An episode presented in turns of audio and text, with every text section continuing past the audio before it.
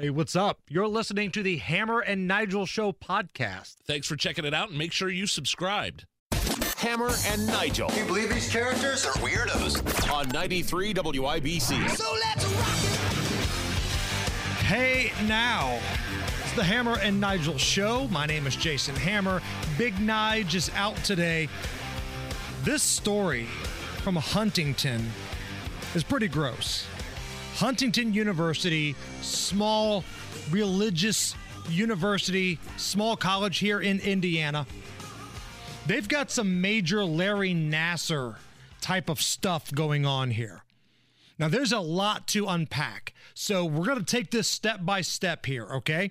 So, what's going on is two former student athletes at Huntington University on the cross country team, they've now filed a suit against the school, against their former coaches, claiming that the university violated their Title IX rights and failed to protect them from their predatory coach.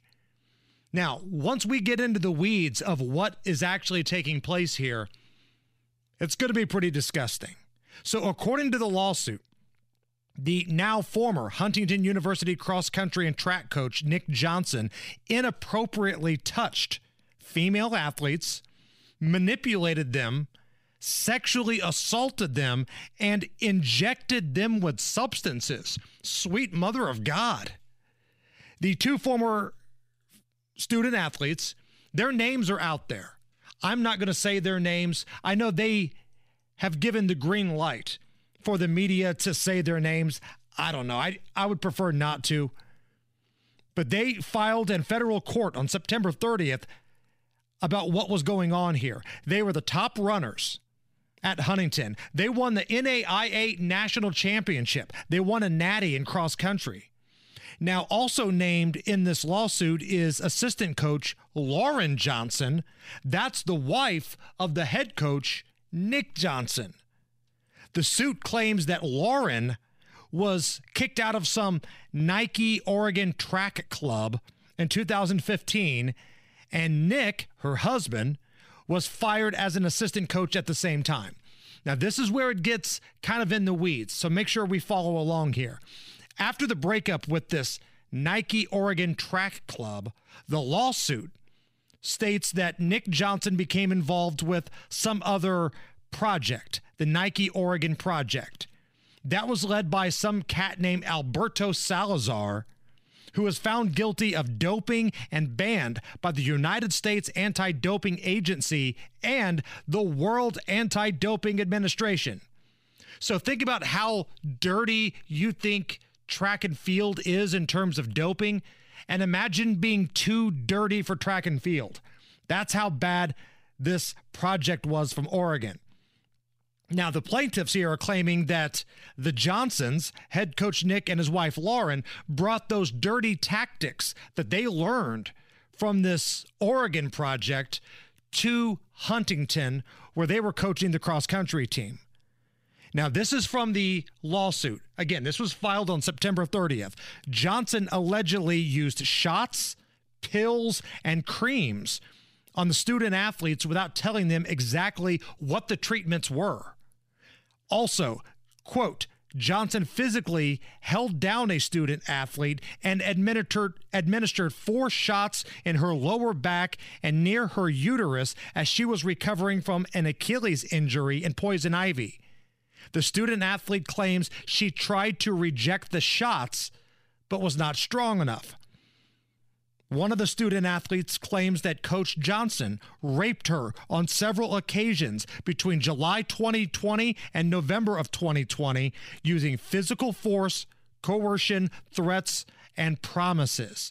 This is all filed in court on September 30th. John Little, the attorney for these student athletes, these ladies at Huntington, spoke to our news gathering partners at Wish TV. There's at least one adult victim of sexual abuse, one minor victim of sexual abuse, and an innumerable number of people who were injected under false pretenses or against their will. Now, as bad as all this is, and that's pretty disgusting, you're talking about rape, you're talking about forcing an injection on somebody who wanted to get away from it. The records show that the coach was previously charged in December after being accused of child seduction, kidnapping, and identity deception. So the dude had somewhat of a record.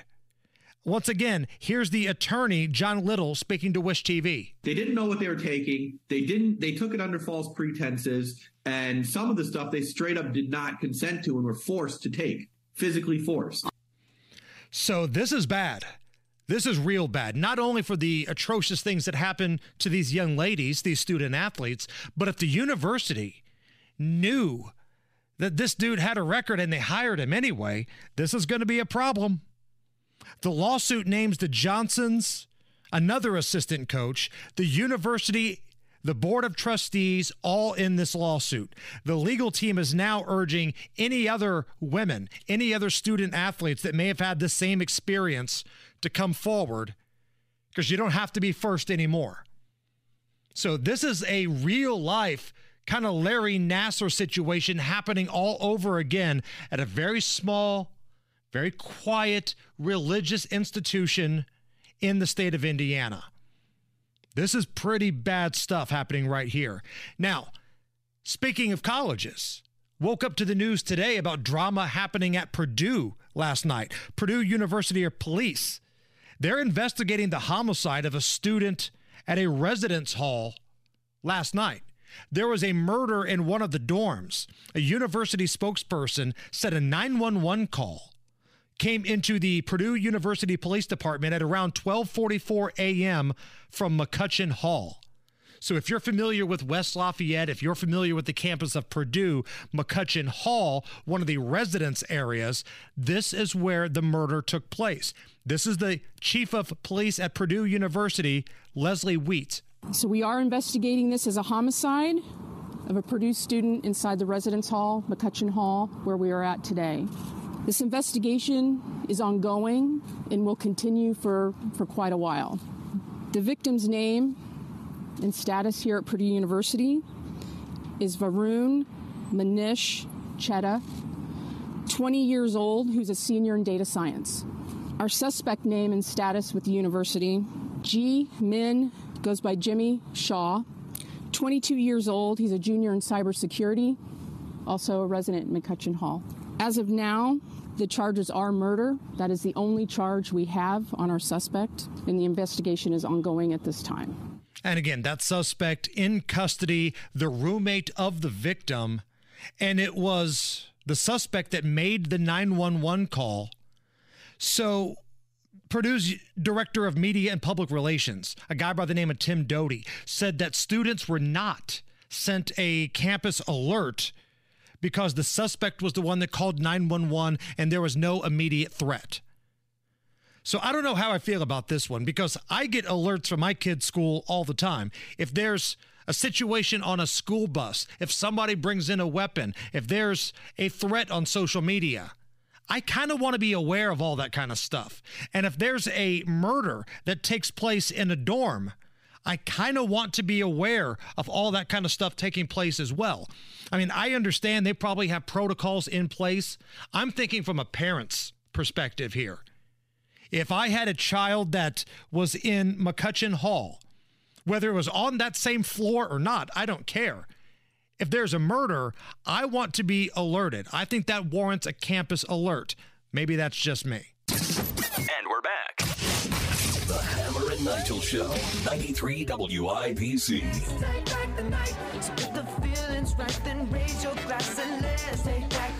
A night with WIBC presented by Relay Indiana is coming up. Final Thursday in October. I believe that's the 27th. We're doing the show at uh, Butler University this year, much larger venue. And we've told you that this event is going to sell out. The first one sold out quickly. The second one sold out quickly. So we got a bigger venue. And I spoke to the uh, folks at Ticketmaster earlier today. Less than 150 tickets remaining. Now, to put this in perspective, it was around 200 tickets remaining just a couple days ago. So, based on this progression, this bad boy will sell out. If you don't have your tickets, I highly recommend you get them right now. Now, Kyle TKW Megamondo, our producer, you have been at every single one, both of the nights with WIBC. Take somebody through what happens. So basically, if you have ever wanted to just hang out with your favorite cast and characters from WIBC, we are all going to be under the same roof at the same time. It's like an all star game. It is. You're getting all of us together, and this is an opportunity to actually talk to us.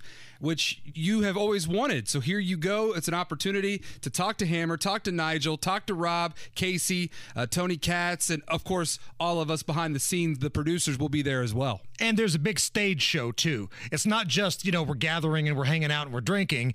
We're doing stage shows. Tony's going to go out and do 20 minutes on the stage. Uh, Rob and Casey will do their 20 minutes. Nige and I will do ours. And then at the end, we have a big round table where all of us are just up there taking questions from the crowd, talking shop. And the crowds are always really rowdy at these. Yeah. Because again, we can say things at these events that we can't say on the radio. Right, unfiltered.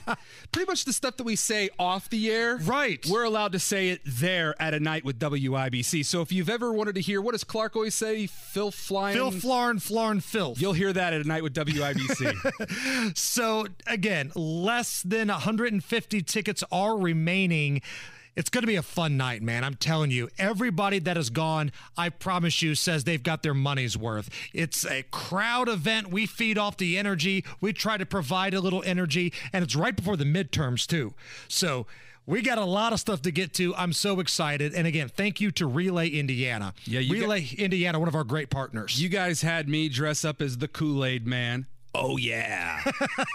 For the first A Night with WIBC. And then you had me dress up as Luke Bryan. I'm Luke Bryan last year. So I'm not going to tell you, listeners, who I'm dressing up as this year. You just have to be there to find out. But let's just say it's somebody you're very familiar with, and it's going to be worth every second of You're it. dressing up as Tony Katz. there it is. Night Got with a cigar and WIBC. Fingers Malloy, and I'm good to go. Get your tickets now. We've got the uh, ticket link pinned on our Facebook and Twitter. Just look for Hammer and Nigel Show on Facebook and Twitter. The links are pinned at the top, or just go to Ticketmaster.com, search for WIBC. All seats, I believe, are general admission. If you have special needs, they'll take care of you when you get there. Uh, you can also buy the VIP experience, where you basically get to hang out with all of us, shotgun a few beers, tell a few dirty jokes, and that kind of stuff. Looking forward to seeing all of you there. Get your tickets now. That being said, coming up at the end of this month is Halloween. So, from the people who bring you legal stuff, from the people who bring you vaccine stuff, TK Dub, hit me with some Halloween stuff. Pumpkins, candy, costumes, Halloween stuff. Don't like this. Don't like this at all. The city of Jacksonville will not be enforcing a sign requirement for sex offenders this Halloween due to a federal lawsuit. So, this is kind of a warning for the parents in Jacksonville. It's up to you to physically have to go online and find out where the sex offenders and predators live before your kids go trick or treating around the neighborhood. There are more than 2,500 2,500 registered sex predators and offenders in Duval County, which is where Jacksonville is. Now, normally on Halloween, they're each required to post a sign outside of their home stating no candy or treats here. Okay? Makes sense. Part of what they signed up for by registering as a sex offender. And the city passed a law in 2010 not allowing convicted sex offenders or predators to allow trick or treating at their homes, and they have to post that no candy sign.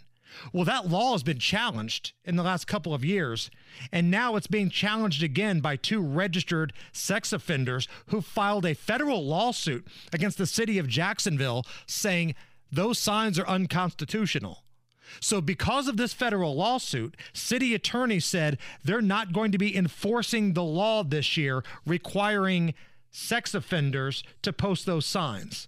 Now, to be 100% clear, it's kind of like getting busted with weed here in Marion County right now. The law is technically still in effect, but they're not going to be prosecuting or enforcing the law.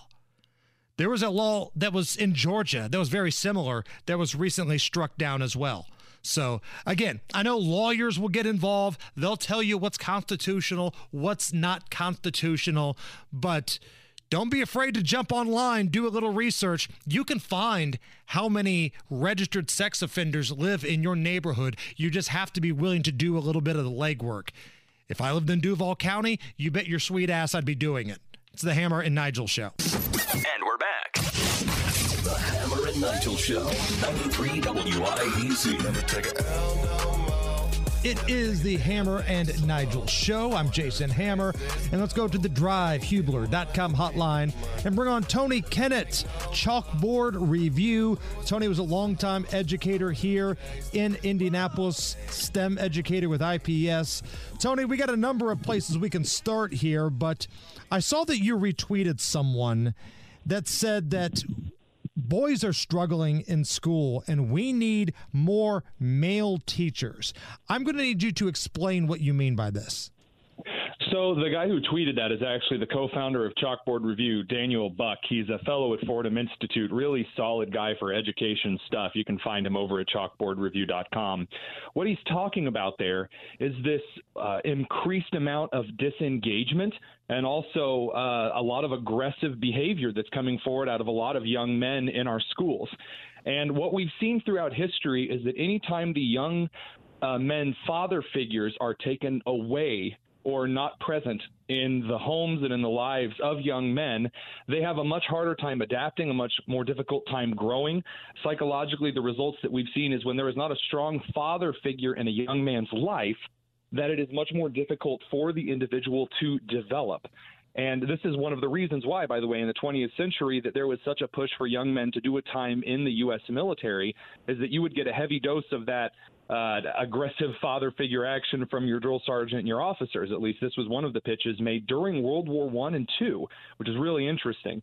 And I am one of the people who thinks uh, that, which is why I retweeted it, that there need to be more men in schools in the classroom because that father figure aspect is so needed.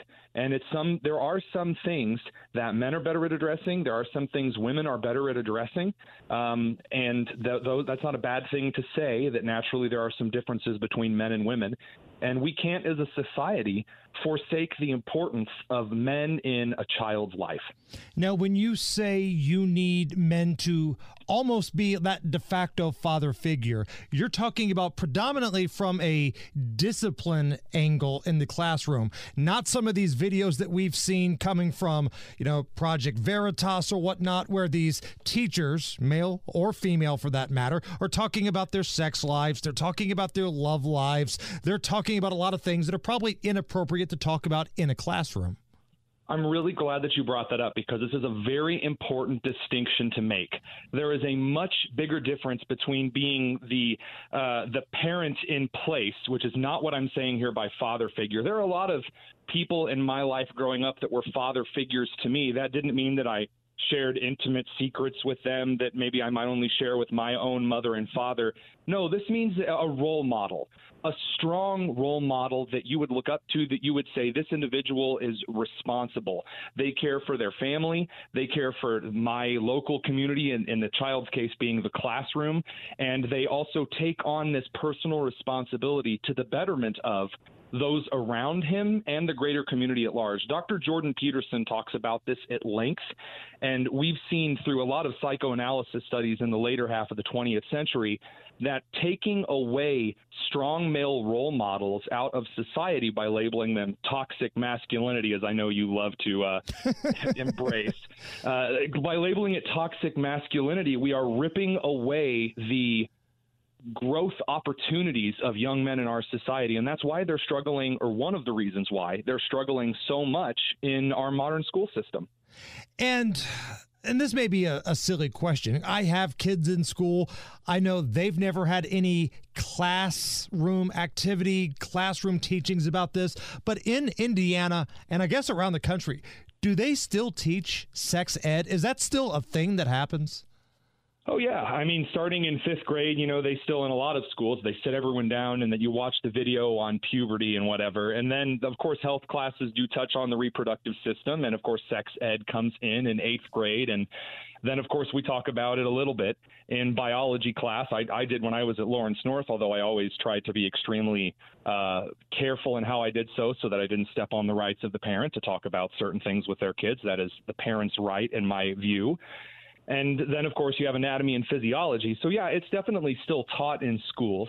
Um, it's not taught properly very much anymore because there's such a political appeal to changing the definitions of good sex education uh, to meaning, well, you should actually ignore biology to talk about all of these genders and weird sexual activities and how to pleasure yourself. That's not good sex ed. No, no. And this brings us to this story in the UK, and that's a great segue. Thank you for that, Tony. Uh, oh, anytime. A, a six year old boy in the UK has been labeled transphobic by his school. He's six years old. He's been labeled transphobic because he doesn't understand uh, all of these different genders that are being thrown at him. He has a hard time understanding this. This is a story coming out of England, and the school has labeled him transphobic, and now his parents are lawyering up. Your thoughts on this? well, they very much should be lawyering, lawyering up because if you don't fight this, you're in you're endearing yourself to the hell to which we're you know joining in as a society. And Western civilization is facing this. When you start putting all of these horrific terminologies of moral pressure upon children at a young age where you're going to label them as evil for responding naturally to biological situations. And you're suggesting that children are infinitely evil or horrible because uh, the boy thinks that girls are girls and boys are boys. You are creating something far worse than could be possible. If you push someone far enough, they will respond in kind. And what I don't want to see over the next couple of decades in the United States and in Western civilization abroad is progressives push conservatives, libertarians, regular individuals far and farther and farthest until you start to get pushback that is. Uh, far beyond what might be necessary. And so this is a honestly what this brings to me is a true sense of terror because it is destroying the very fabric of society by sacrificing children at the altar of politics. And it's a very dangerous precedent to set because it does cause incredible political and societal upheaval. And in case somebody's listening that's getting their panties in a wad, well, did you hear what they said on the Hammer and Nigel show? When you say fight back, when people like me say fight back, we're not talking about going into a back alley and hitting somebody with your fist. We're talking about going to the school board meetings, letting your opinions be heard, voting, researching. That's how you fight back. Yes, and, and this again, this is actually the point of the last couple of statements that I made because if you do not at this point start to recognize that you have a responsibility as a citizen of a republic to be informed, to vote, to seek out the best candidates, and to stop these kind of garbage policies that are taxpayer funded, then you are going to let the progressives push and push and push until people end up reacting violently, which is what I want to avoid. I don't want to see parents pushed and pushed and pushed until their children are ripped out of their homes, which is what one Virginia group is advocating, ripping students who claim to be LGBTQ out of parents' homes and placed with quote unquote gay affirming parents. That is going to lead to violent situations. So please, I my I beg and I plead with the American public, take this seriously and put the right people in office and, and wake up as a society before people start resorting to horrible means that we should never, ever have to encounter. Tony Kinnett with us. Tony from Chalkboard Review. Uh, he's going to be filling in for Nigel tomorrow uh, on this program, so we're going to have a good time tomorrow. Hey, one more thing before I let you go. And again, this was a big news story that came out late in the afternoon yesterday. It looks like Elon Musk is going to move forward with this purchase of Twitter whether he wants to or not, he's moving forward with the purchase. And I want to get your thoughts on that. I love it. I love it because number one, it makes all of the individuals who count on uh, social media manipulation, which has been uh, exposed repeatedly by whistleblowers on the inside of Twitter, as well as Facebook, Instagram, and other social media networks like Reddit. And that kind of manipulation does have a massive impact on things like elections. And now that that is threatened, you see a lot of people on the left that are having an absolute conniption. So, first of all, that's funny. It's always funny to watch someone who had an unfair advantage get that advantage taken away from them. Number two, on the libertarian side of things, I love to see something more privatized, not by some large, awkward, you know, shiftless mass of, of individuals, but by a guy who, quite frankly, as far as business terms are concerned, I respect. I, as a person, I respect the decision to move forward with the deal. And then finally, especially because, you know, Twitter is where news breaks, I look forward to seeing an algorithm treating all individuals equally, meaning that the journalist who puts forward a good story will be more likely to get that story seen rather than if you're some random blue check verified MSNBC reporter with 300 followers and then they'll amplify that story all to kingdom come. So I am really looking forward to the fairness aspect returning because Twitter, I hate to break it to a lot of people, it's not going to be replaced with Truth Social or with Gettr or with Parler or with Gab or with Telegram or any of the other networks. They just don't have the mass that Twitter does. Twitter has replaced cable news in a lot of society as where news breaks. If anybody wants to read more of your work with Chalkboard Review or just to reach out to you individually with questions, what can they do? They should head over to chalkboardreview.com. We have a lot of great resources there, also a way that you can get in touch and contact us. Uh, if you are a sadist and you just absolutely hate spending your time wisely, you can follow me on Twitter at the Tonus, and my DMs are open. So if you know you want to tell me that you have a really great Rice Krispies recipe to share, yeah, drop it in. And you'll be with me tomorrow, and we will bring toxic masculinity to the airwaves, three to seven p.m., my friend. Oh, I'll bring my dumbbells into the studio. You got it. Tony, thank you. Hey, thanks so much. Really enjoy doing this, man. It's the Hammer and Nigel show. Show. 93 WIBC. Don't stop, make it pop, DJ, blow my speakers up tonight. So there's a new trend on TikTok, and it's debating about how you put shoes and socks on. Meanwhile, Twitter, they give you fights on politics. Facebook, there can be fights about all types of things. This is the content you get on TikTok. Now, I am not on TikTok. Hammer and Nigel Show are not on TikTok. Mondo, are you there? I am on TikTok at Wells Mania.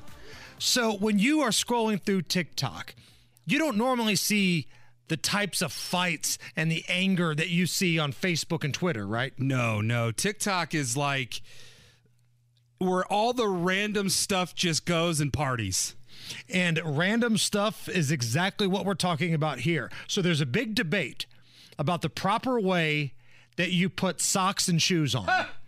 Now, according to the overwhelming majority of folks on TikTok, take that for what you will. The brain trust at TikTok, the most popular opinion seems to be sock, sock, shoe, tie, shoe, tie. So, according to TikTok, most people have said the proper way to get your socks on, your shoes on, and then tie them up sock, sock, shoe, tie, shoe, tie. Now, I fall into the category of sock, sock, shoe, shoe, tie, tie. I get both shoes on before I tie the first one. Where are you? I'm with you. Uh, you and I, we are doing the exact same thing there sock, sock, shoe, shoe, tie, tie. So let me know where you are at with this on Twitter, on Facebook. Uh, we got the YouTube going right now at Hammer and Nigel. What's the order? The most popular order, according to TikTok, is sock, sock, shoe, tie, shoe, tie. I'm sock, sock, shoe, shoe, tie, tie. Somebody just got in their car right now going, What in the blue hell is he talking about? Are these codes? what, are they, what are they speaking on the Hammer and Nigel show? Sound like a third base coach yelling outside. Sock, sock, shoe, tie. Come on now. Bucks on a pond. Ducks on a pond. Let's go now. Big Knot Kid. Uh, top stories coming up next. Hammer and Nigel. Can you believe these characters are weirdos? On 93 WIBC. So let's rock it. It is the Hammer and Nigel show. Big Nige is out with anal leakage, so we are driving this bad boy alone. It's me, it's Mondo, Matt Bear, all your favorite radio pals. We're still here. Brian Baker will be along at 4:35 for a breakdown. That's coming up. But I got some interesting information today. There's a new report out on good guys with guns. So think about what happened at the Greenwood Park Mall. Eli Dicken. His attorney is, of course, our very own Guy Relford, the gun guy. We've mentioned this multiple times. That's a situation where a good guy with a gun eliminated the threat of a bad guy with a gun. Now, there were still some fatalities in that horrific, horrific mall shooting. But had it not been for the heroic actions of Eli Dicken, there could have been a lot more deaths in that case. So, a new report from the Crime Prevention Research Center states that the FBI may be undercounting those instances where a good, law abiding citizen with a weapon has eliminated a threat. They argue that the FBI's data contains massive errors when tracking active shooting incidents, undercounting how often armed citizens have thwarted active shooting situations over the last eight years. Now, again, we say this quite a bit. When we talk about the FBI, we're talking about the top of the food chain here. We're not talking about the guy sitting here in the Indianapolis office or wherever you may live. Your local agents are usually pretty different from the folks that are at the very top of the food chain here. Although collecting such data is always met with challenges, right? Because somebody has to dictate what an active threat is, who the good guy was with the gun, did they have it legally? There's a lot of things going on here, but there is a pattern of distortion in the FBI numbers because the errors almost exclusively go one way. And this just kind of goes to show that the upper echelon of the FBI, they are completely in bed with some of these radical leftists that have power in our country right now. They're minimizing the life saving actions of armed citizens, according to this report, which was provided to Fox News by the Crime Prevention Research Center. John Lott is the founder of that center. He was the one that gave the report to Fox News. So here's a little bit of a breakdown for you. Data released by nonprofits show that 34.4% of active shootings were stopped by armed citizens between 2014 and 2021. 34.4%. However, the FBI's data only shows 4.4% of active shootings that were stopped by armed citizens during that time. That's a pretty big discrepancy. So if you were going to tell me that one agency says 34.4 and another one says 26, okay, we can have that debate. There may be a few instances where the numbers could be debated, but 34.4 to 4.4. There's a difference by 30% here. And if you're asking me who I trust more, the FBI or the Crime Prevention Research Center, I don't know a damn thing about the Crime Research Prevention Center, but I'm telling you right now, I trust them more than these folks at the top of the FBI. Now, speaking of guns, big story this afternoon. Alec Baldwin has reached an undisclosed settlement in a wrongful death lawsuit filed by the family of Halyna Hutchins, the cinematographer who was killed on the movie set last year. The movie was called Rust. And Alec Baldwin, who claimed in December that he did not pull the trigger, settled today. He put out a statement on social media, quote, "Throughout this difficult process, everyone has maintained the specific desire to do what is best for Halyna's son. We are grateful to everyone who contributed to the resolution of this tragic, tragic and painful situation. Now, we spoke to an attorney last week, high profile attorney who said the heat was starting to come on to Alec Baldwin. They were expecting some sort of charges.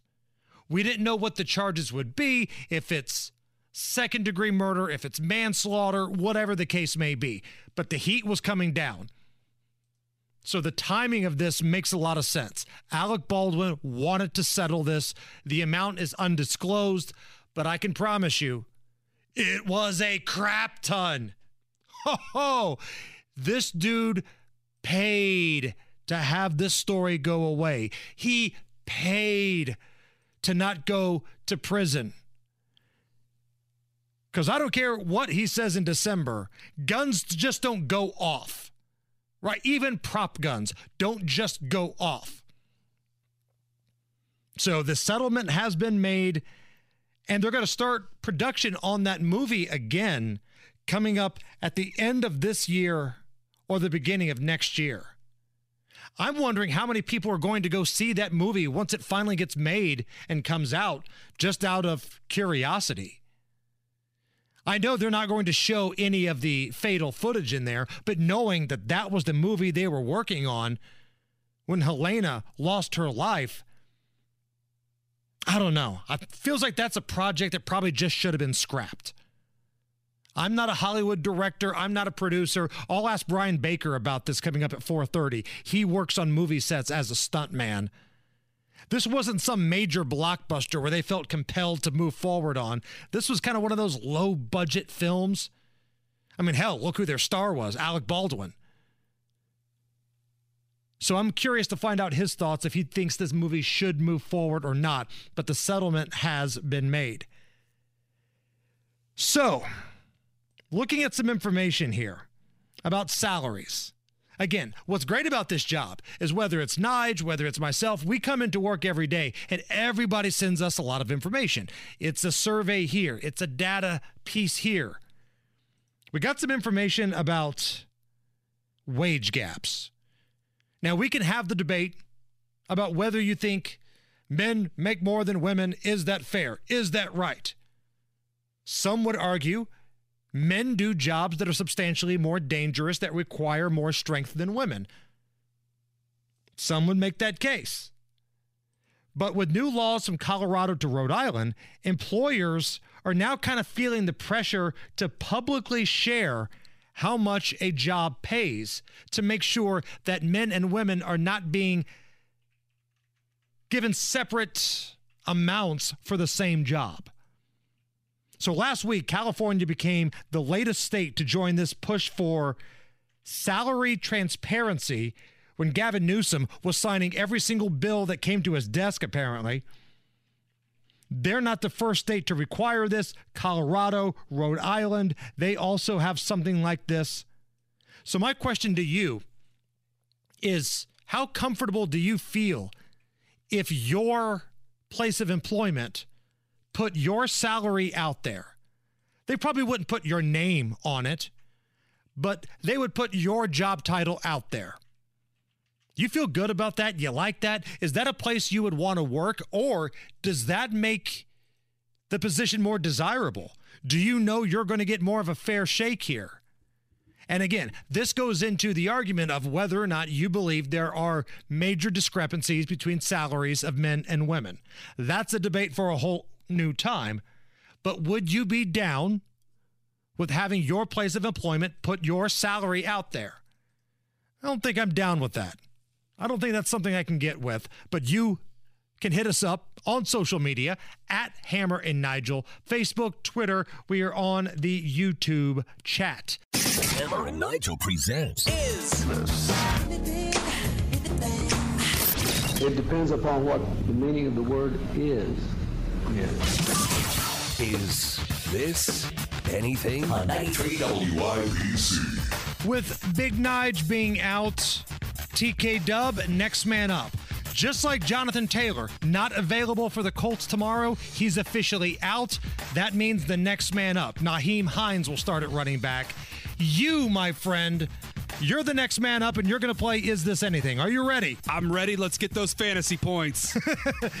Is this anything?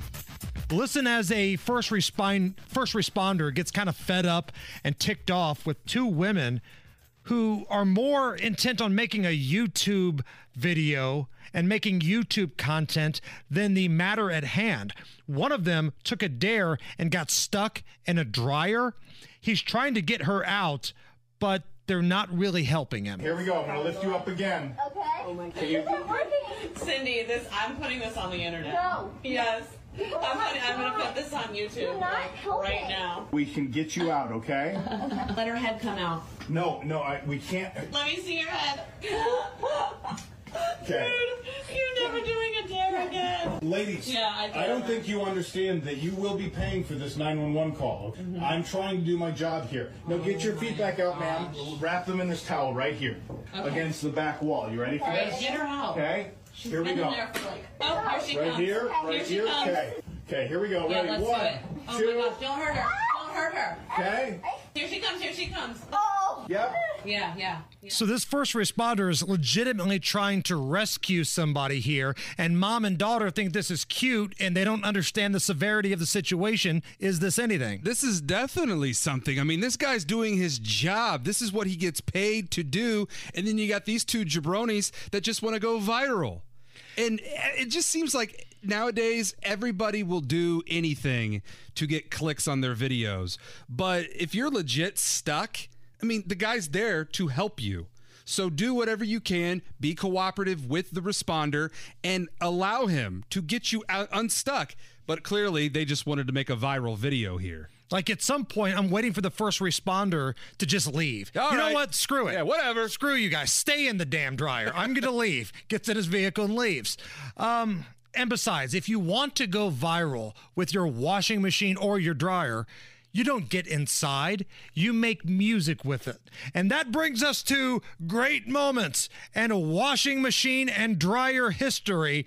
This was some hillbilly that decided he wanted to put a bunch of clothes in his washing machine, turn it on the spin cycle, and he was going to sing along to it with the devil went down to Georgia. Now you play pretty good fiddle, boy, but give the devil his due. I'm gonna fiddle the gold against your soul, 'cause I think I'm better than you. The boy my He brought us guitar. Might be a sin, but I'll take your bet you're gonna regret, 'cause I'm the best he's ever been. Johnny running up the road, Yeah! And the devil will do now that's creativity right there.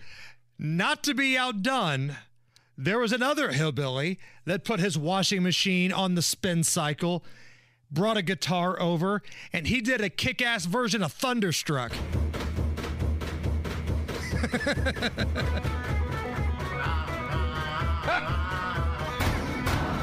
and he's got a hammer and he's beating it with it.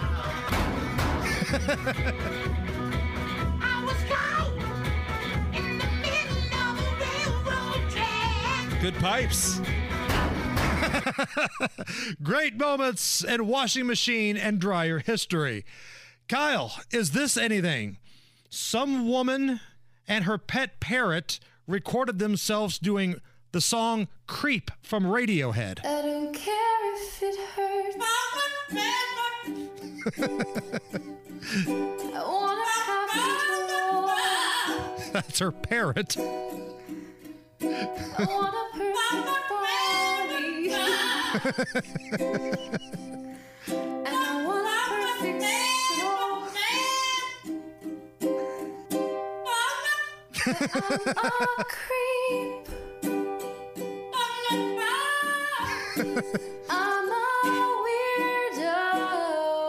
Is this anything, Mondo? This is everything.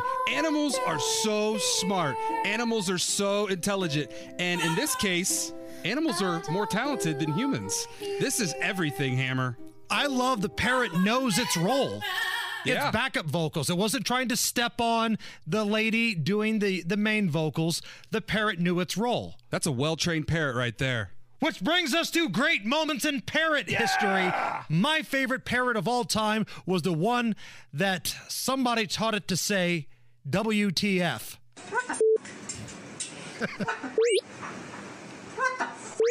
Great moments in parrot history. Uh, one more here. Yankee slugger Aaron Judge.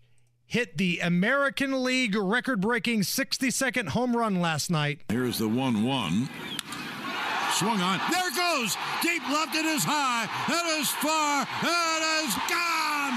Number 62 to set the new American League record.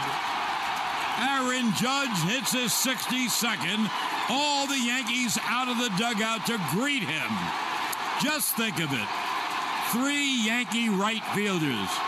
The Babe hitting 60 and 27.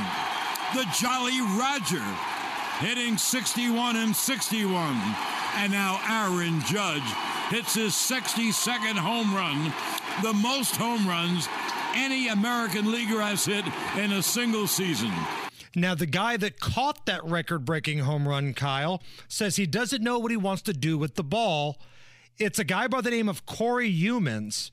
He probably doesn't need the money. He's vice president at Fisher Investments, which manages $197 billion worldwide. Yeah, he definitely does not need the money. So that might be a really cool souvenir. But Aaron Judge, you're still 11 home runs away from the home run king. Barry Bonds, 73. Yeah, 62 is cool and all, but talk to me when you get 74 and you break Barry Bonds, his single season home run record. Or talk to me when you inject yourself with enough drugs to where you could hit 80. I knew that was coming. it's the Hammer and Nigel show.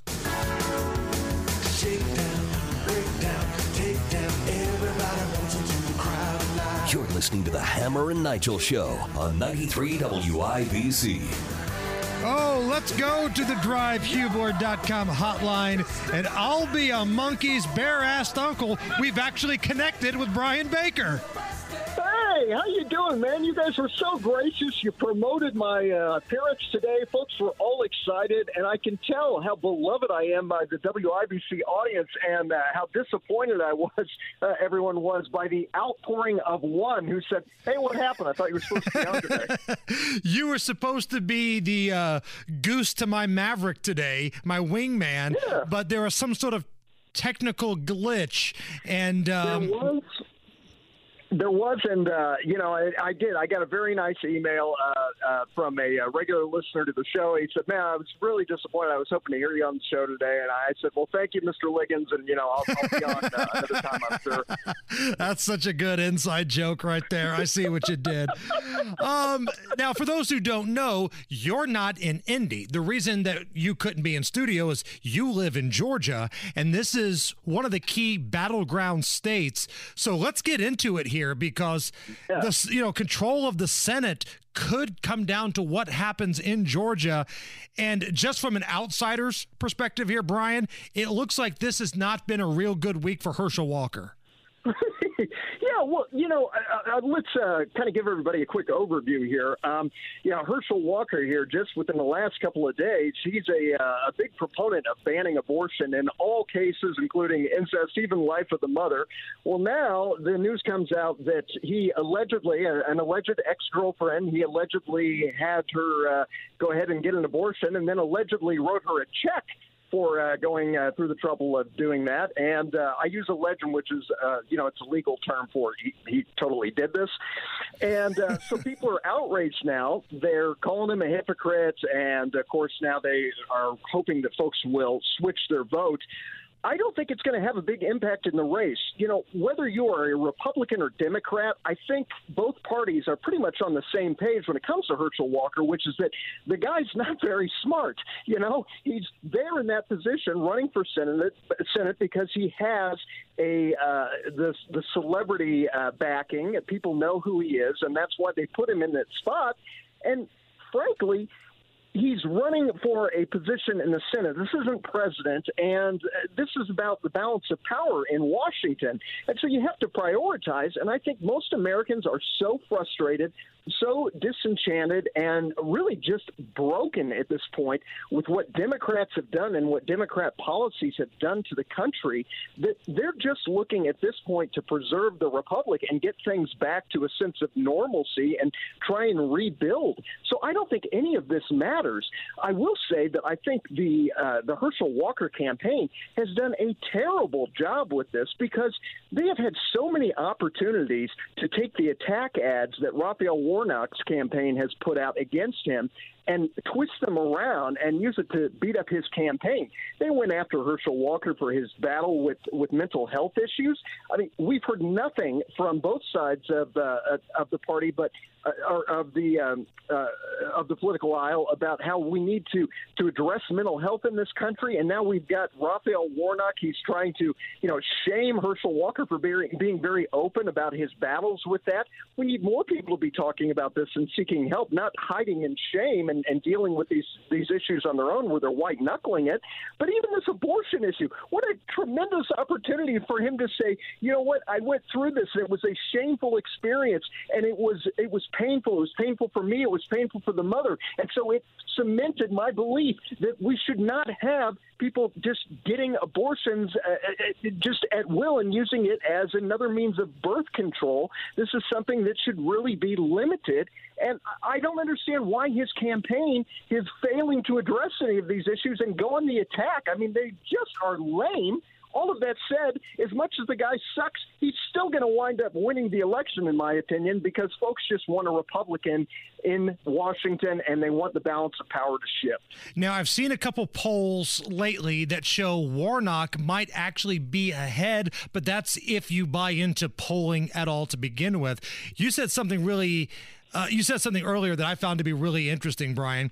So, the perception of Herschel Walker is great football player, might not be very smart. Look at the lunatic that he's running against, Raphael Warnock. It's not like you're talking about Socrates on the other side of the aisle here. This guy is a complete lunatic.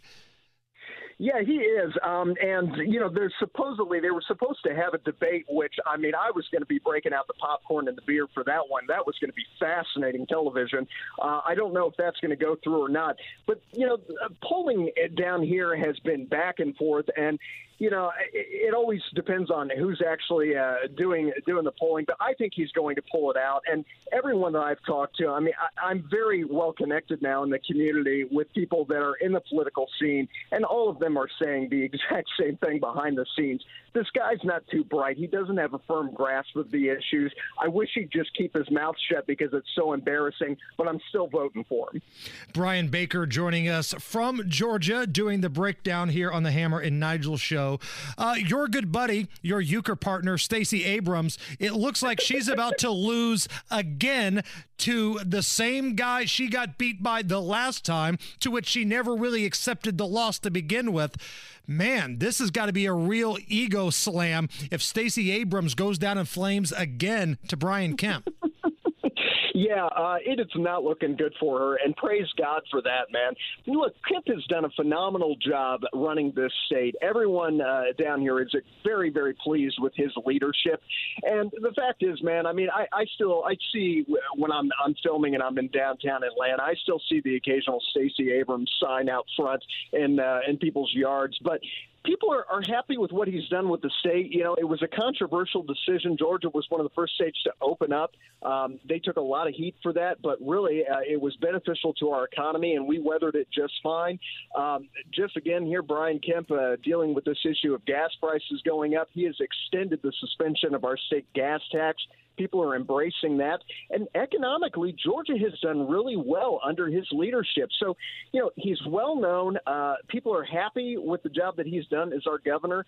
And when the, the Democrats uh, uh, Association, the, the, the Democrats are pulling money out of Georgia. They were doing that a good 30 to 60 days ago and redirecting it to Arizona, where they feel like they've got more of a fighting chance. So, yeah, I think they've thrown in the towel on Stacey Abrams, and thank God for that, man, because you know my we just got settled down here in Georgia. I didn't want to have to move again, and if Stacey Abrams had elected, my gosh. Uh, hey, can you stick around for one more segment? Yeah, absolutely, man. All right, because there's a couple things I want to get your opinion on, including the settlement from Alec Baldwin and the shooting on the set of the movie Rust. You are a man that works on movie sets. You're a stunt man, so I want to get your thoughts on that. Plus, uh, Elon Musk buying Twitter? Is this going to be something that we can turn our attentions to? Is this really anything, as a little game we play on this show would say? So stick around. Brian Baker doing the breakdown. He's coming right back. It's the Hammer and Nigel show. It's the Hammer and Nigel show. I'm Jason Hammer. Big Nige is out today. Naptown Bry on Twitter. Brian Baker, uh, host former writer here at WIBC, joining us on the drivehubler.com hotline.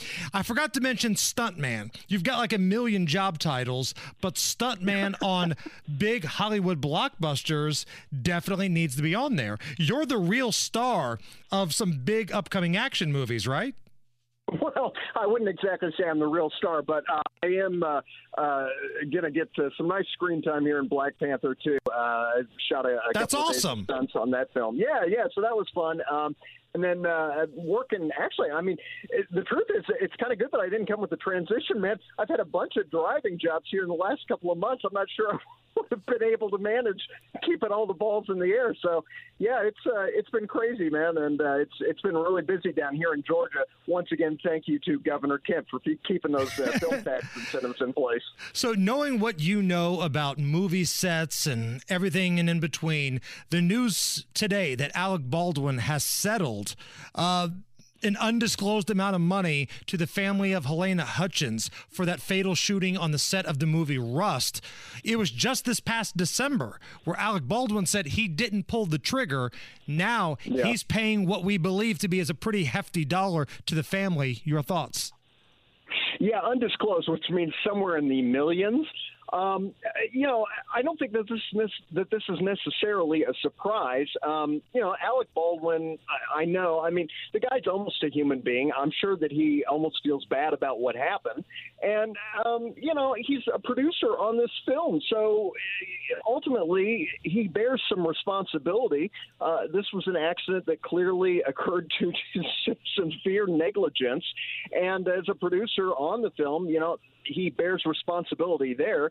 Um, the fact that he also happened to be the guy that was holding the gun when it quote unquote went off all by itself, um, you know, I, I don't know whether that had any bearing on the case or not, but. Um, you know, I, certainly for the family that uh, you know this child that's uh, lost his mom, uh, husband that lost his wife, and really the industry lost a, a tremendous talent. I mean, she was really, really a, uh, a strong talent. Was really loved by cast and crew, and so uh, it's just a huge tragedy. And uh, you know, money is not going to uh, necessarily be able to uh, bring any further healing, but at least the family is going to have the resources that they need moving forward. What I'm a little bit perplexed by is the decision that they're going to go ahead and go back into production now and finish this film out. I certainly see the argument that, well, it's honoring her legacy. They're going to finish this film.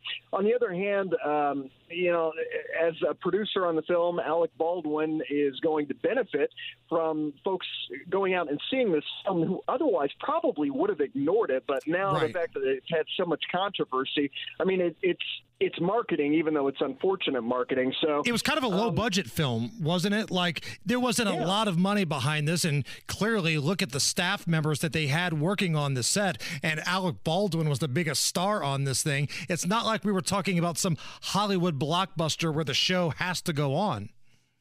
No, I, now I will tell you one good thing that has come out of this is that it has changed things dramatically on film sets. Um, last week, I shot on a film called Underdogs. It's uh, it's it's starring Snoop Dogg and produced by Snoop Dogg. He plays a former NFL superstar who gets in trouble with the law and is sentenced to coach a, uh, a, a youth football team. So, as you can probably ascertain from that plot, it's going to be a real turd.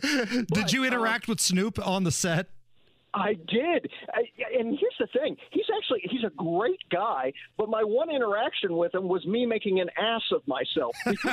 he and his team were listening to '80s music in their trailer, and uh, I'm sitting in my car. We're getting ready to shoot this scene. He's directly uh, he's supposed to be in the car directly in front of me in this gold uh, Mercedes SUV, and I hear somebody uh, come up behind the car and they say, uh, you know I've been waiting. And like any uh, normal American who was raised in the 80s, I immediately responded with, For a girl, Girl like you, right. And as I completed the line, the gentleman who was singing was now at the front of my vehicle and turned around, and it was Snoop Dogg, and he gave me this look that clearly said, Shut up, you idiot. You got the old classic, old school murder was the case Snoop Dogg look. yes, I did, man. Uh, uh, yeah, I, I, I kept quiet after that. But we had a lot of guns on that set, and what I've noticed now is that anytime there is a weapon on set, the directors will call the entire cast and crew together. They'll have the safety meeting. They will hold the gun up. They will explain what it is, what bullets they're using, uh, which of course are, are dummy bullets, and then they will offer the opportunity for anyone on the set to now check the gun and just make sure that they are comfortable with Good. it and feel safe. Good. Yeah. So I mean, it's changed things dramatically, and, and that's certainly a positive because accidents happen on sets all the time, man. Mr. Baker, let's do this again next week, okay? Please do, man. Thanks for having me on. You got it. That is Brian Baker on Twitter at NaptownBry. Hammer and Nigel. Do you believe these characters are weirdos? On 93 WIBC. So let's rock My name is Jason Hammer. Big Nige is out today. He has an infected crotch. In just a moment, we will connect with a friend of mine down in Florida. We're going to find out how the rescue and the recovery is going on. But before we do that, let's check in with America's battle against COVID 19. COVID 19. Oh, I swear that I mean at this moment. There are three vaccines.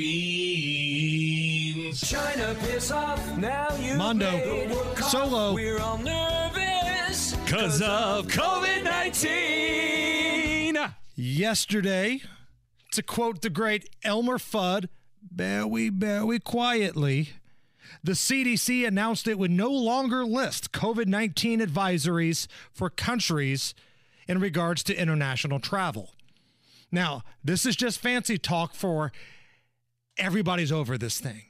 As much as certain politicians in this country are going to try to scare you with some new variant, or they're going to wear masks in their car by themselves, whatever the case may be, that's fine.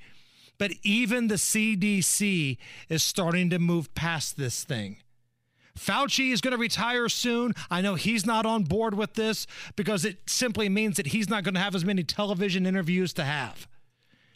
When the CDC stops posting the advisories, you know the country has moved on. So if you live somewhere or work somewhere where they still have some of these ridiculous mandates in place, ask your supervisors one simple question Why? If the CDC has basically moved on from this, what virtue signaling are you doing to your employees? That would be my question to your bosses. Now, let's connect with a friend of mine. Let's go to the drivehubler.com hotline. Matt Hall. I've known Matt for a long time. We used to do some radio together way back in the day. He's now in Cape Coral, Florida. Matt, refresh my memory here. Where is Cape Coral, Florida compared to, say, like the Key West, uh, Fort Myers area? Good to hear your voice, Hammer. Um, Cape Coral is right next to Fort Myers, in between that and Pine Island. Uh, you probably have heard a lot about Pine Island. Um, Sanibel is just south of us, but we took a direct hit. We took the eye. Took about 140 miles per hour winds. Um, fortunately, we have power. We were one of the first 4,000 in this area to get power.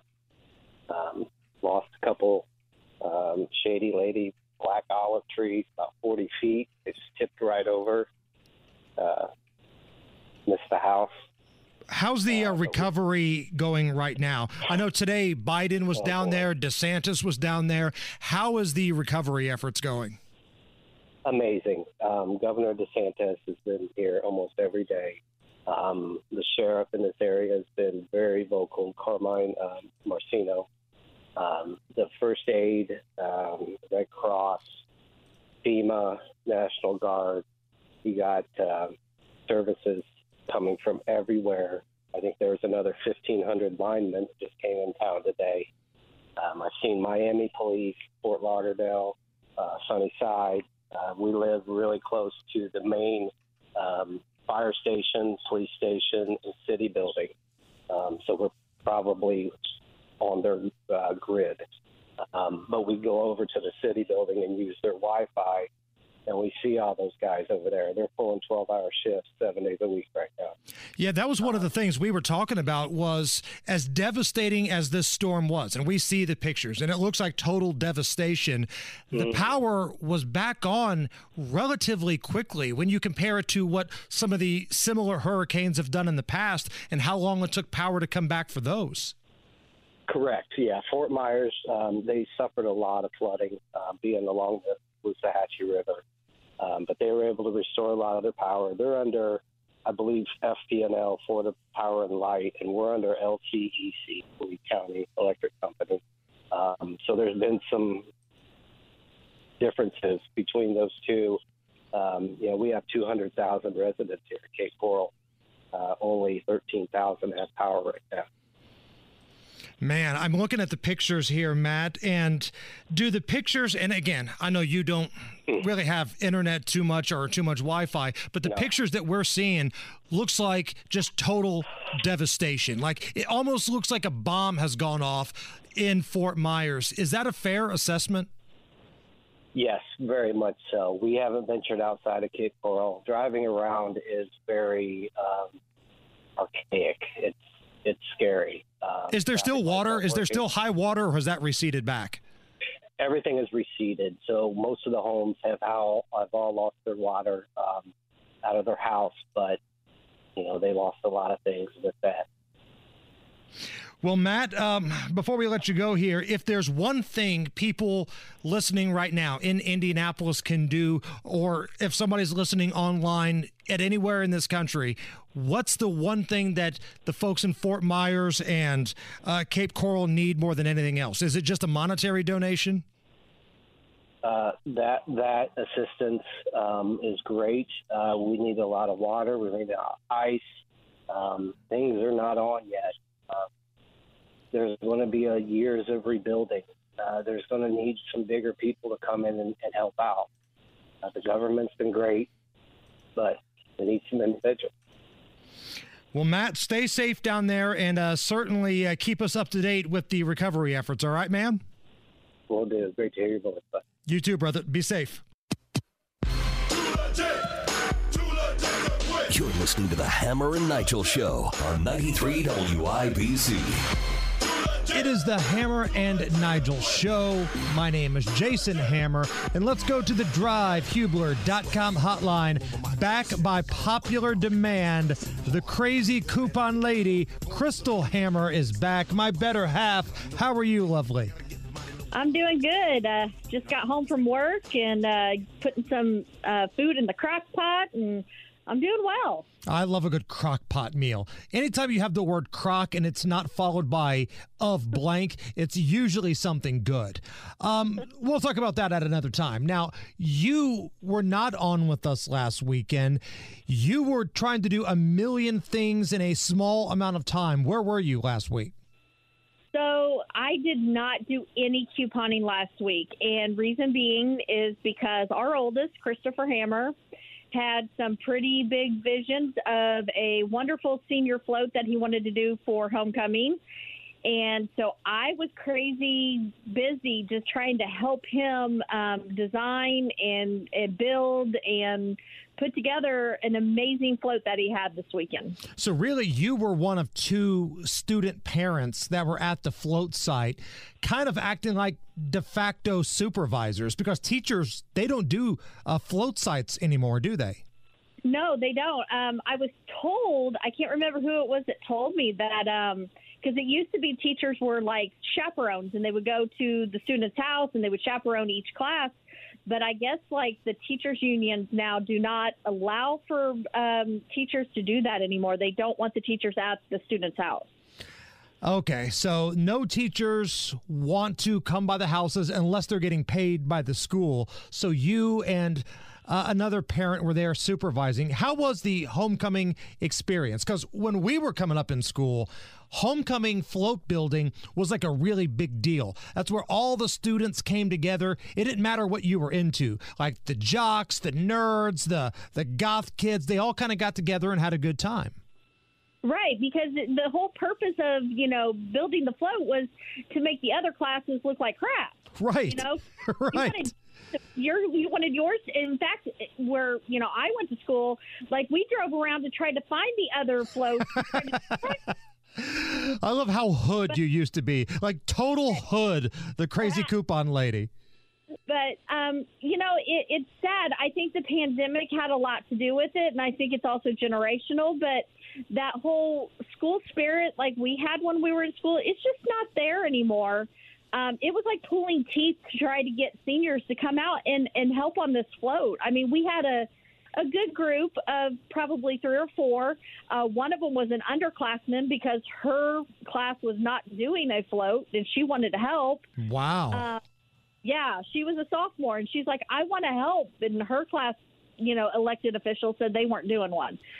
So, um, so yeah, I mean, it's it's definitely different. But I will say, Chris got so much praise for that float that I'm hoping that by the kids seeing it, that next year they're like, you know what, I want our class to do that. So I'm hoping that by seeing that, it gets back to being popular to do again. Yeah, El Presidente, Chris Hammer, uh, he did a great job with that, and the leadership skills I was very impressed with. So good on him. Now, let's get to one more thing here before we get to your deals of the week here. I think this is something very important. I think people are waiting for us to weigh in on this. With the upcoming divorce, the pending divorce of Tom Brady and Gisele, do they get put on our free pass lists that you and I have put together?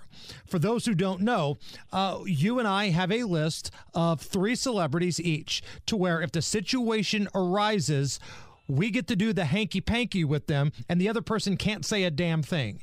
But this was before. This was before we thought, you know, Tom Brady and Gisele would uh, be on the market. Does this change anything? Are you into Tom Brady? Does he make your list? No, honestly, even more so no now because of the way he looks. To me, he's so skinny, and I don't know if he's had work done on his face, but no, absolutely not. Like I would rather have Tom Brady post all the work and everything with the dad bod. like the uh, the Michigan Tom Brady, where he had that combine picture, standing there in his boxer shorts with a bad haircut and dad bod. Right. I think I think he looks better there than he does now. Now he just looks sickly to me, but that's just me. So no, it does not change my list. Yeah, my list is pretty rock solid too. My list is not going to change. And honestly, Gisele was never really the one from Victoria's Secret that moved the needle for me. Listen, we're not saying that they're not attractive people. Clearly they are. But are they worthy of the free pass list? This is a no from me. It's a no for me too because you also have to have. I will say this though. One thing I do like about Tom Brady right now is the Florida man, Tom Brady. right. Yeah, his personality is so much better now that he's in Florida than when he was in New England. I do, I do like his personality a lot more. And I am looking forward to the list of chicks that Tom Brady is going to be linked to in the next three to five years.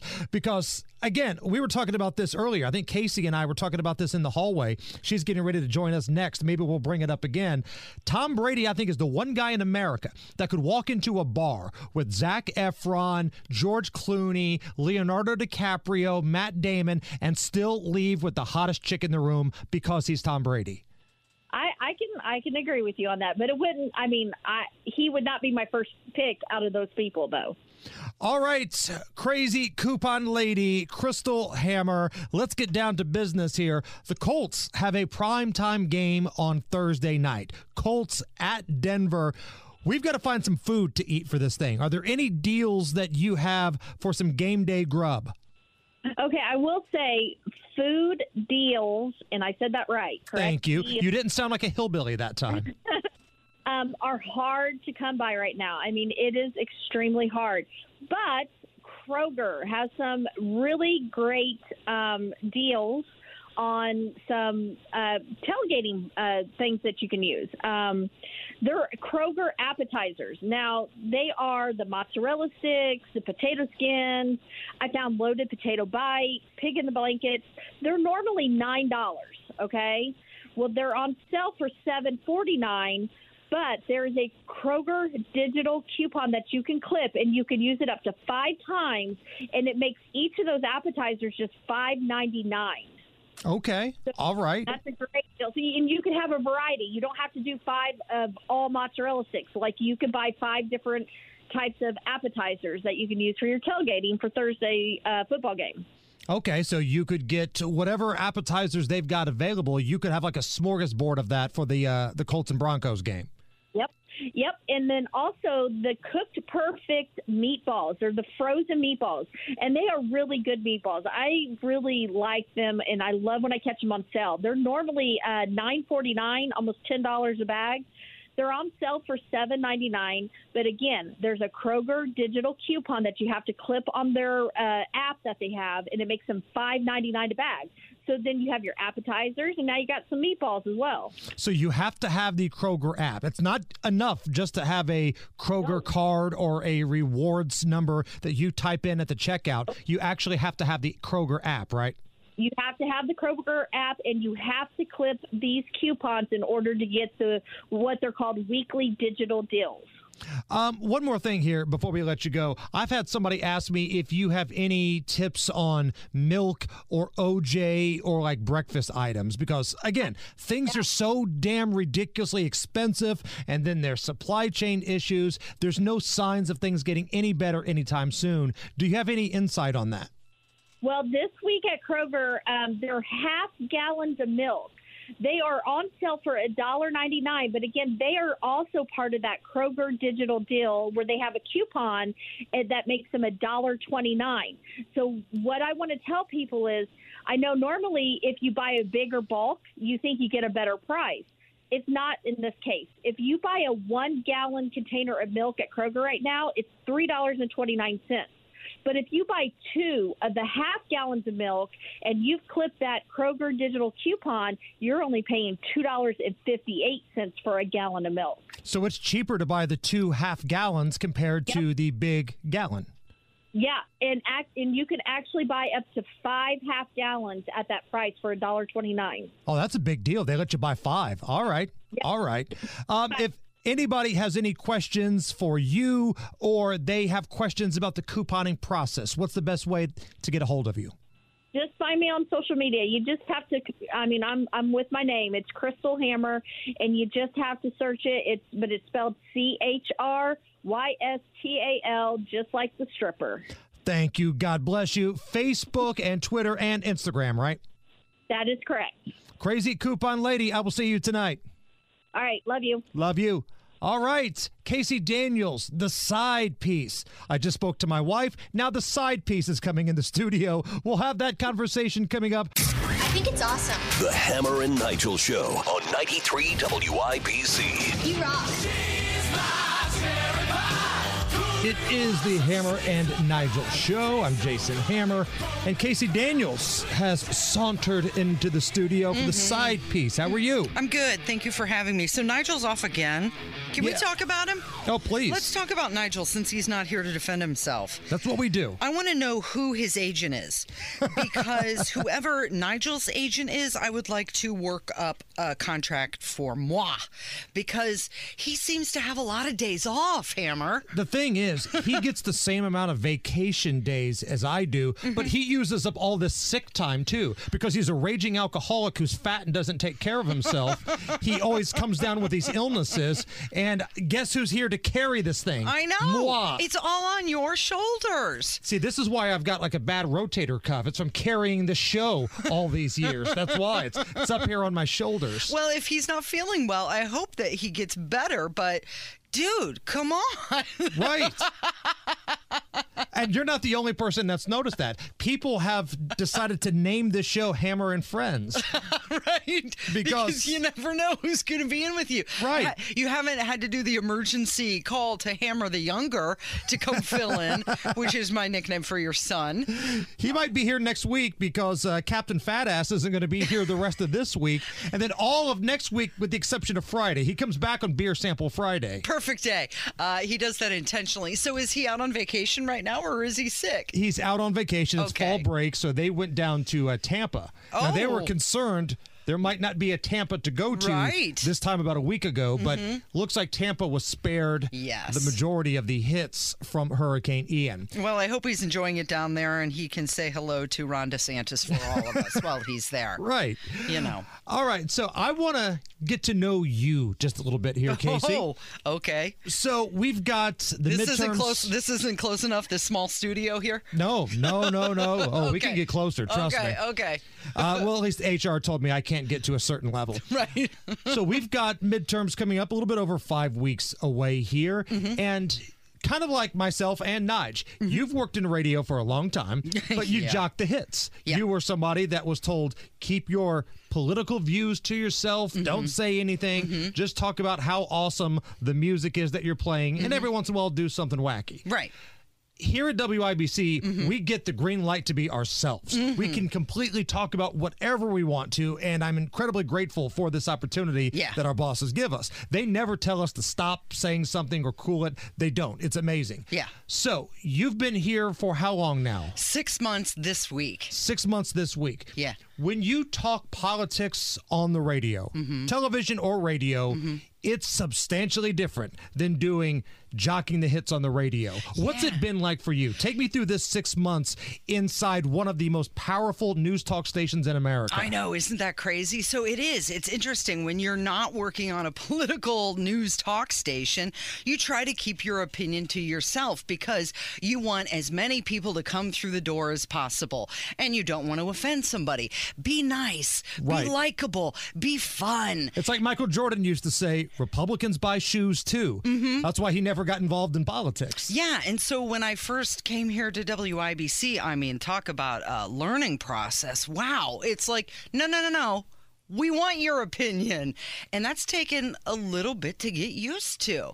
And of course, you know, I'm paired with someone who is very opinionated. Rob. So when I get that second to get it in there, I try. But it has been a, a learning curve for me because they keep saying, no, no, no, come on, more from you, more. Tell us what you think, what's going on in your head. And I'm just so not used to that. It's been 30 years of don't tell me what you think eh, to the exact opposite of what do you think? Well, I don't know. Am I allowed to tell you? Yes, that's what you're getting paid for. On one hand, do you feel relief that you can just say whatever you want? You Mm-hmm. can be yourself. But at the same time, it's like, you're right. 30 years you've been told, just keep your mouth shut. Shut up. Suppress it. Suppress it. Suppress it. It's a hard habit to break sometimes. It is a hard habit to break, and you'd think that it would come bursting out of me like a volcano, you know, like, oh my gosh, the levee's broke and blah, here it comes. but it's still, it's not like that. It still is, there's that little voice behind me, like, is this okay? Am I going to offend someone? And then, you know, there's uh, Rob, who's got all this bravado and opinion, and it just comes shooting out of him. And being paired with him has taught me so much. And I'm so grateful for the opportunity to be here and be surrounded with people like you and Nigel and our bosses who are, you know, encouraging and welcoming and but at the same time are are allowing me to get there at my own pace. Now, I'm assuming you probably thought you had a pretty thick skin before you got here. Well, yeah. I when mean, you talk politics, Uh-huh. when that becomes, you know, your main topic of conversation Mhm. in a broadcast medium, Mm-hmm. you learn a completely different definition of having a thick skin. Mhm, Yeah, you do. The good thing is that for the most part, the majority of the WIBC listeners are supportive and they're behind you, and they they you know they're they're championing you Right. because the listeners are great, but there are Mm, trolls though. me- There are trolls, uh, but many of them are sharing the same opinions that you are. So that's kind of a safe space.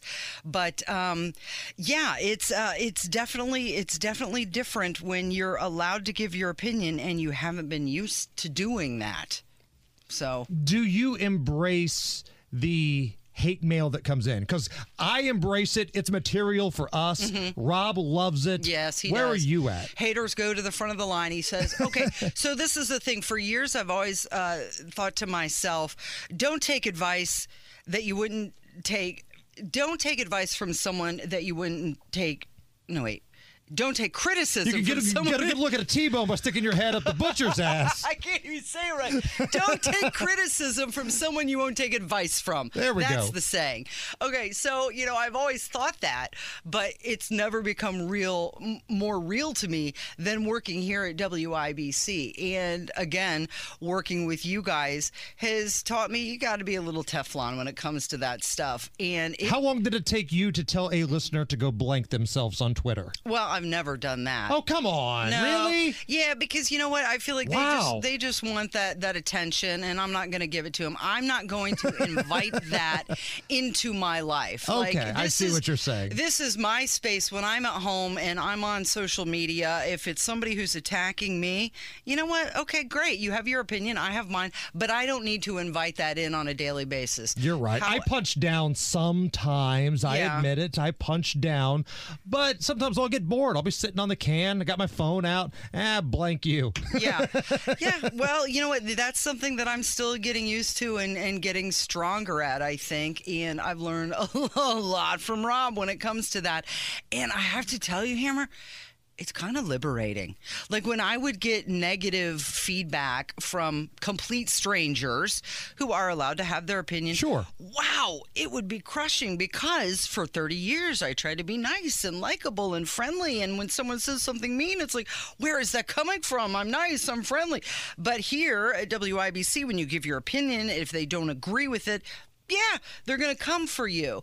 Um, so it's it's kind of nice once you realize, okay, forget you. Right. Um, you know, you can let it go, and it, it doesn't bother me as much as it used to. So I'm I'm actually really grateful to have learned that hard lesson here. And it's okay to block somebody on social Mm-hmm. media. I see some people that do like a victory lap. I got blocked by so and so. If you do a victory lap because you were blocked by somebody, What does that chan- say about you? Chances are you were probably being a troll to begin with. Mhm. And it takes a lot for somebody to get blocked by Nigel and I, right? We kind of allow a lot to go on, Mm-hmm. but if you're a habitual pain in the ass and it's constant and it's all the time, Yeah. or you cross a line of some kind, whether it's you know racial, homophobic, going after our families, something like that, then yeah, we block people from time to time. I think a lot of it has to do with just having some confidence in yourself and conviction in your own thoughts. And you know what?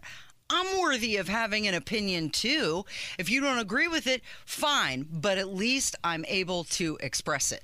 Casey Daniels with us, part of the Kendall and Casey show every Monday through Friday, 9 to noon here at 93 WIBC. All right. Tom Brady and Gisele. They're Mm-hmm. both about to be on the market here. Did you see? I don't know, was that real or not? The the tweet from Zach Miller, Zach Wilson. Z- Zach Wilson. Yeah, Oh, it's totally fake, but I love it. I do. I, th- I just thought it was so funny. we got funny. that posted on our Facebook page because the reputation of Zach Wilson is that he's cougar bait. Right, right, exactly. And He hooked like, up with some of his mom's hot friends, Uh-huh. allegedly. Looking at you, Gisele. I got you. I got you, baby. For sure. I think it's hilarious. But, you know, when it comes to Tom and Gisele, Rob and I discussed it on the air. Like, is this something you want to talk about? You don't want to talk about? It? It is their personal, private life. But hey, these are two people that have invited the public into their life. So Right. it's okay. We can we can talk about it. But I look at it as kind of you know what? He he said a few weeks ago, I'm 45. I got a lot of stuff going on, right? Right. And isn't that just a bit comforting to you to know that these are these multimillionaires? They're good-looking people. They've got all the success, the happy family, yet they're struggling too. It just kind of makes me feel like uh, okay. If they're having problems, it's okay when I have problems. It's uh, it normalizes it just a bit. That if the richest people in the world have issues, it's okay for the non-richest people in the world to have issues as well.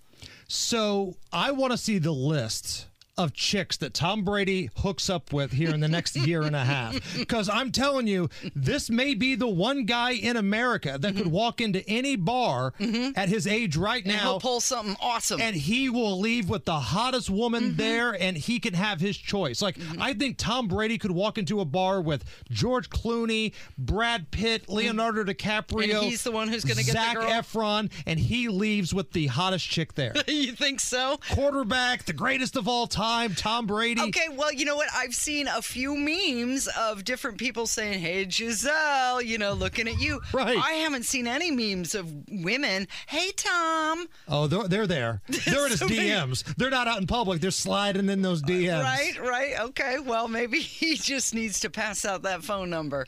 So our website right now looks like it's a project done by a middle school kid. There's a lot of work being done. So the side piece isn't up there right now. but where can we find more information about you, your amazing radio program, and all the things that you do? Well, I would say WIBC.com, but you know, um, I'm on Twitter, Casey Daniels There you go. 317.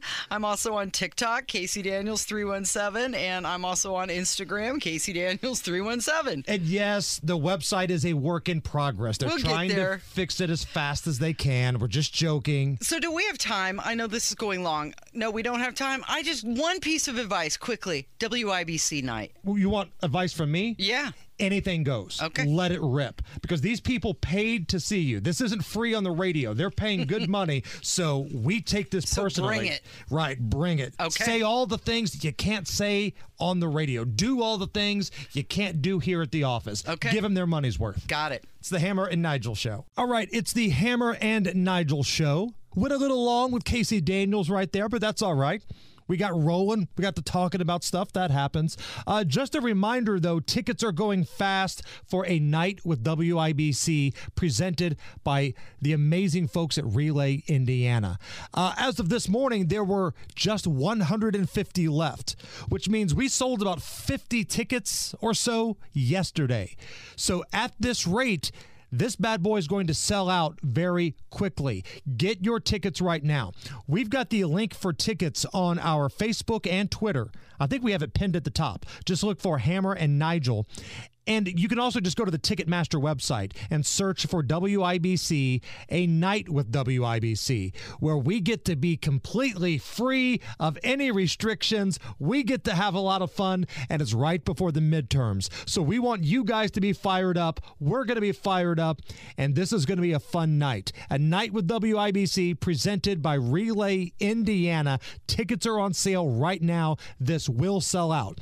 The previous two times we've done it, sold out. We're on our way right now to selling this bad boy out. Less than 150 left. Ticketmaster.com. Search for WIBC. Be sure to catch us every weekday, 3 to 7 on 93 WIBC or subscribe and get it right to your phone.